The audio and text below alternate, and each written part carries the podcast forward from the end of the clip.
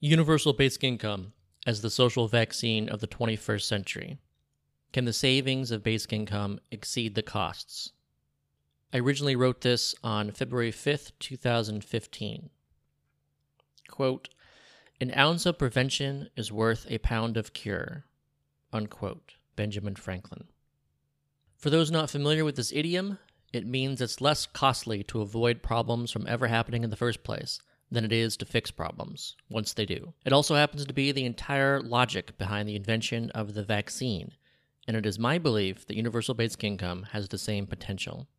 The savings provided by vaccines are staggering to the point of almost being beyond comprehension. The human suffering avoided through vaccinations are immeasurable, but the economic benefits are not, and in fact have been measured.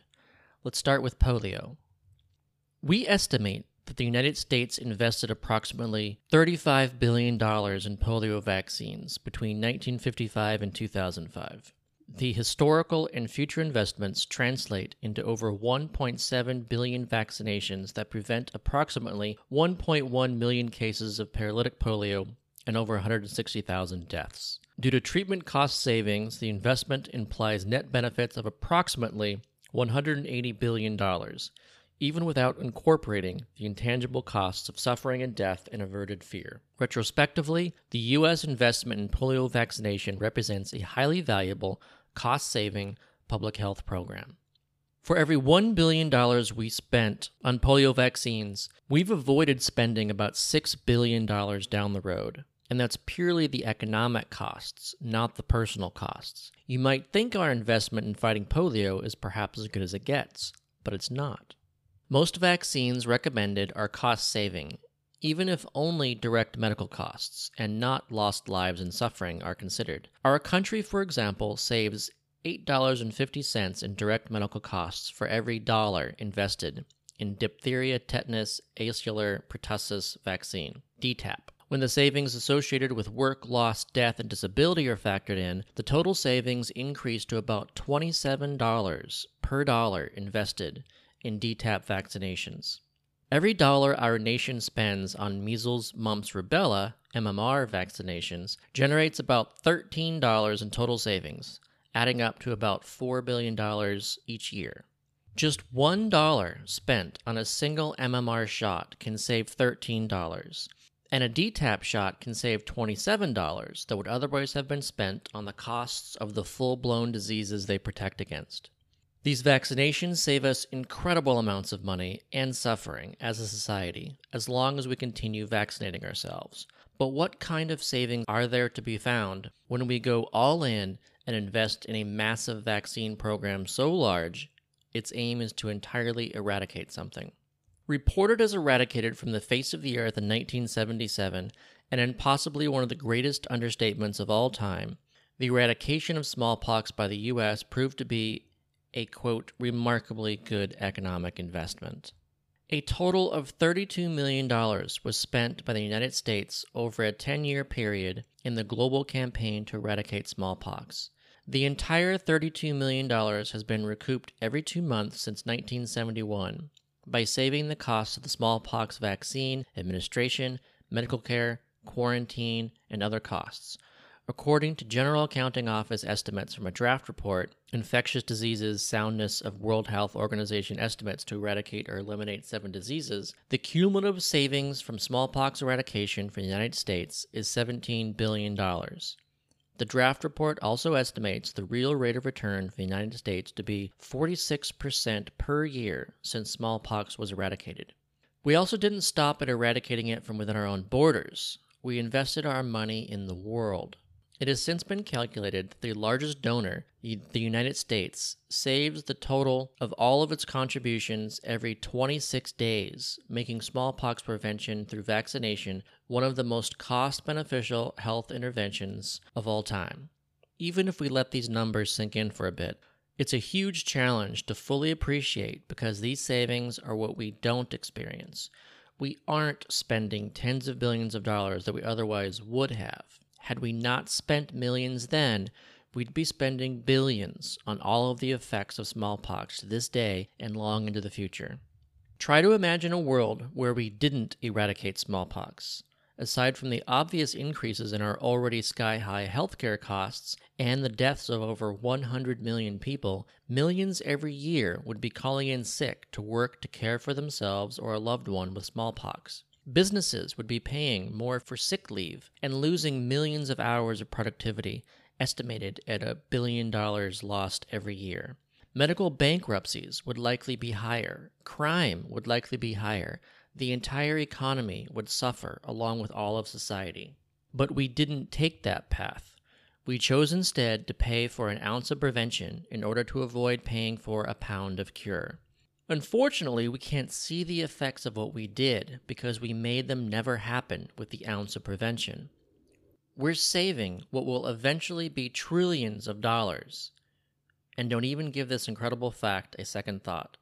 Not only is it hard to see the pounds we've avoided, but we also have a really hard time recognizing the pounds we're paying for because we consider them normal.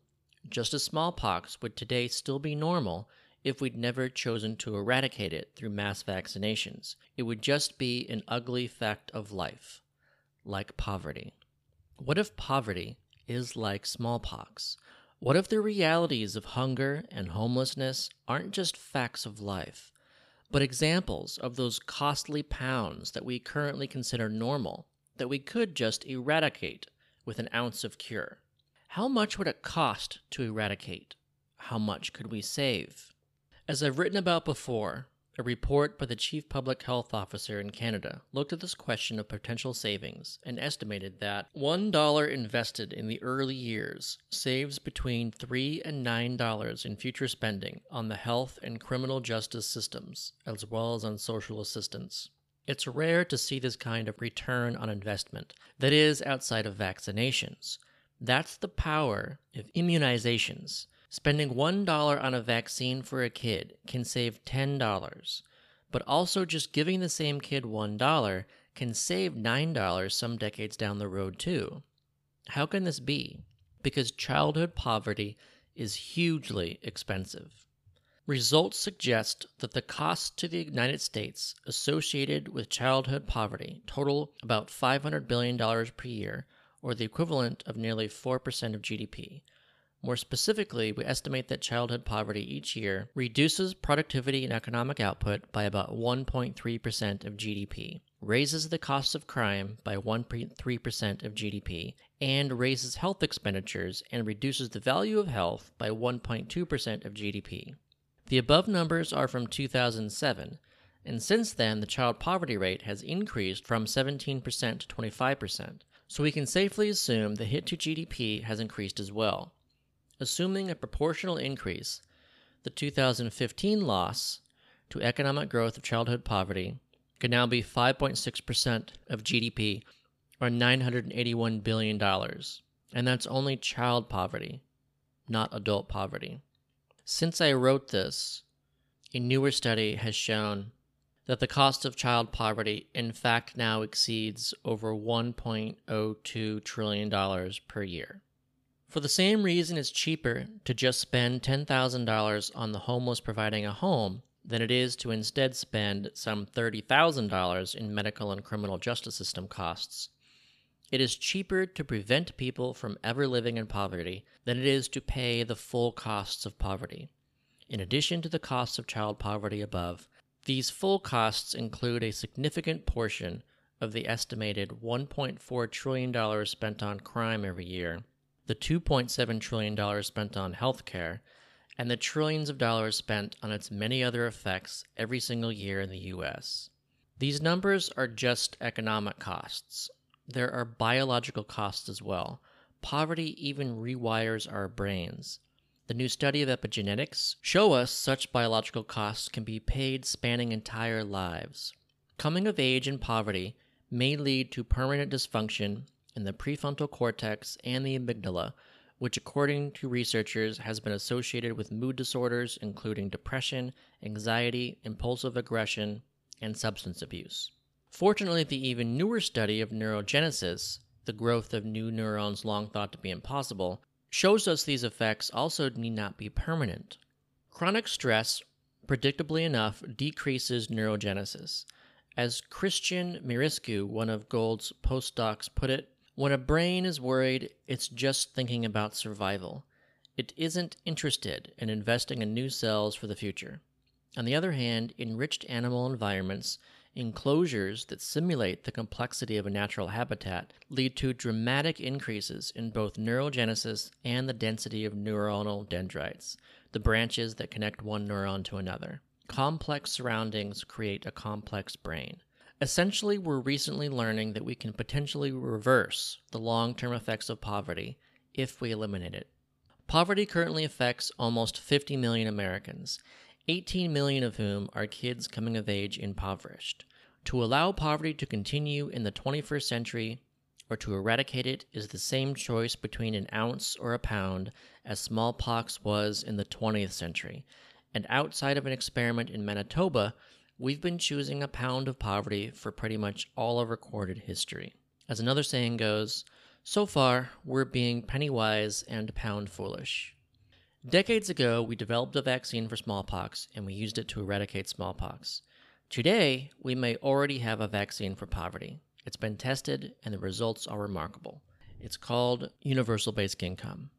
The idea is to give every citizen enough money to cover their basic needs like food and shelter, no strings attached.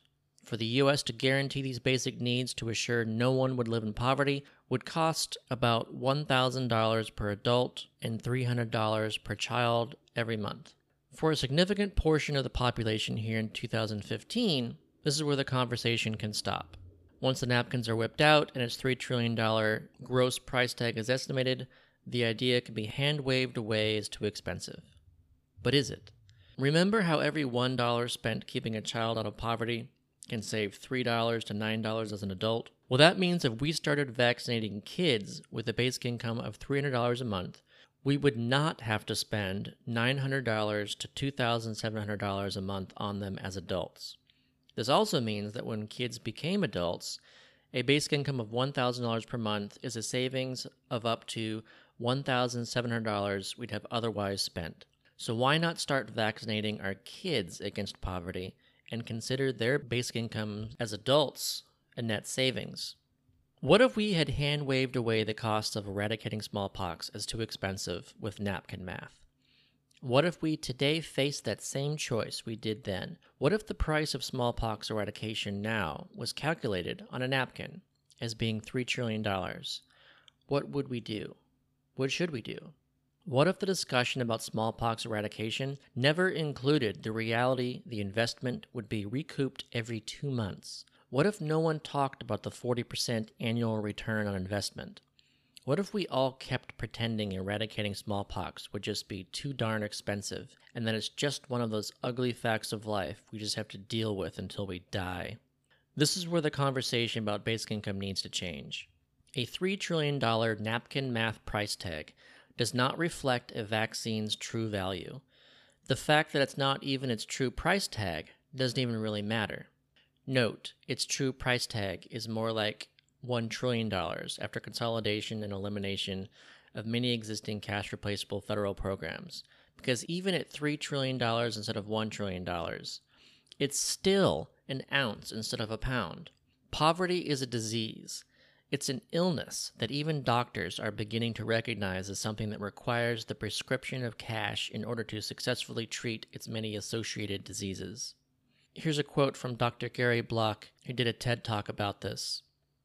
I was treating their bodies, but not their social situations, and especially not their income, which seemed to be the biggest barrier to their health improving. The research evidence was pretty clear on this. Income, poverty, is intimately connected to my patient's health. In fact, poverty is more important to my low income patients than smoking, high cholesterol, high blood pressure, obesity, salt, or soda pop. Poverty wreaks havoc on my patients' bodies. A 17% increased risk of heart disease, more than 100% increased risk of diabetes, 60% higher rates of depression, higher rates of lung, oral, cervical cancer, higher rates of lung disease like asthma and emphysema. It became pretty clear to me I was treating all of my patients' health issues except for the most important one their poverty. We can do more than continually treat poverty's many economically and physically expensive symptoms. We can eradicate it entirely with a social vaccine designed to immunize against it. A social vaccine can be defined as actions that address social determinants and social inequities in society, which act as a precursor to the public health problem being addressed. While a social vaccine cannot be specific to any disease or problem, it can be adapted as an intervention for any public health response. The aim of the social vaccine is to promote equity and social justice that will inoculate the society through action on social determinants of health. Basic income is a tested social vaccine. It's been found to increase equity and general welfare. It has been found to reduce hospitalizations by 8.5% in just a few years through reduced stress and work injuries. It's been found to increase birth weights through increased maternal nutrition. It's been found to decrease crime rates by 40% and reduce malnourishment by 30%. Intrinsic motivation is cultivated. Students do better in school. Bargaining positions increase. Economic activity increases. Entrepreneurs are born. With experiment after experiment, from smaller unconditional cash transfers to full on basic incomes, the results point in positive directions across multiple measures when incomes are unconditionally increased. Universal basic income is a social vaccine for the disease of poverty. We can keep spending trillions every year to treat this disease and its many symptoms, or we can choose to eradicate poverty, as we did smallpox, through a mass social vaccination program known as basic income. It costs real money for us to look the other way on poverty. Unlike smallpox and other diseases, we can vaccinate ourselves against the cost of poverty. Unlike smallpox and other diseases we can vaccinate ourselves against, the cost of poverty can be more invisible. We don't get bills in the mail from Poverty Inc telling us each month how much we owe, but we still pay these bills because they are included in our many other bills. When we pay $10,000 in taxes instead of $7,000 because of welfare and health care, that's in large part a $3,000 poverty bill. When we pay $500 a month instead of $400 on our private health insurance premiums, that's a $100 poverty bill. When we pay $50 on a shirt instead of $45 because of theft, that's a $5 poverty bill. When we're taxed a percentage of our homes to pay for prisons, that's a poverty bill. What other examples can you think of personally? What might we all be spending on poverty every day?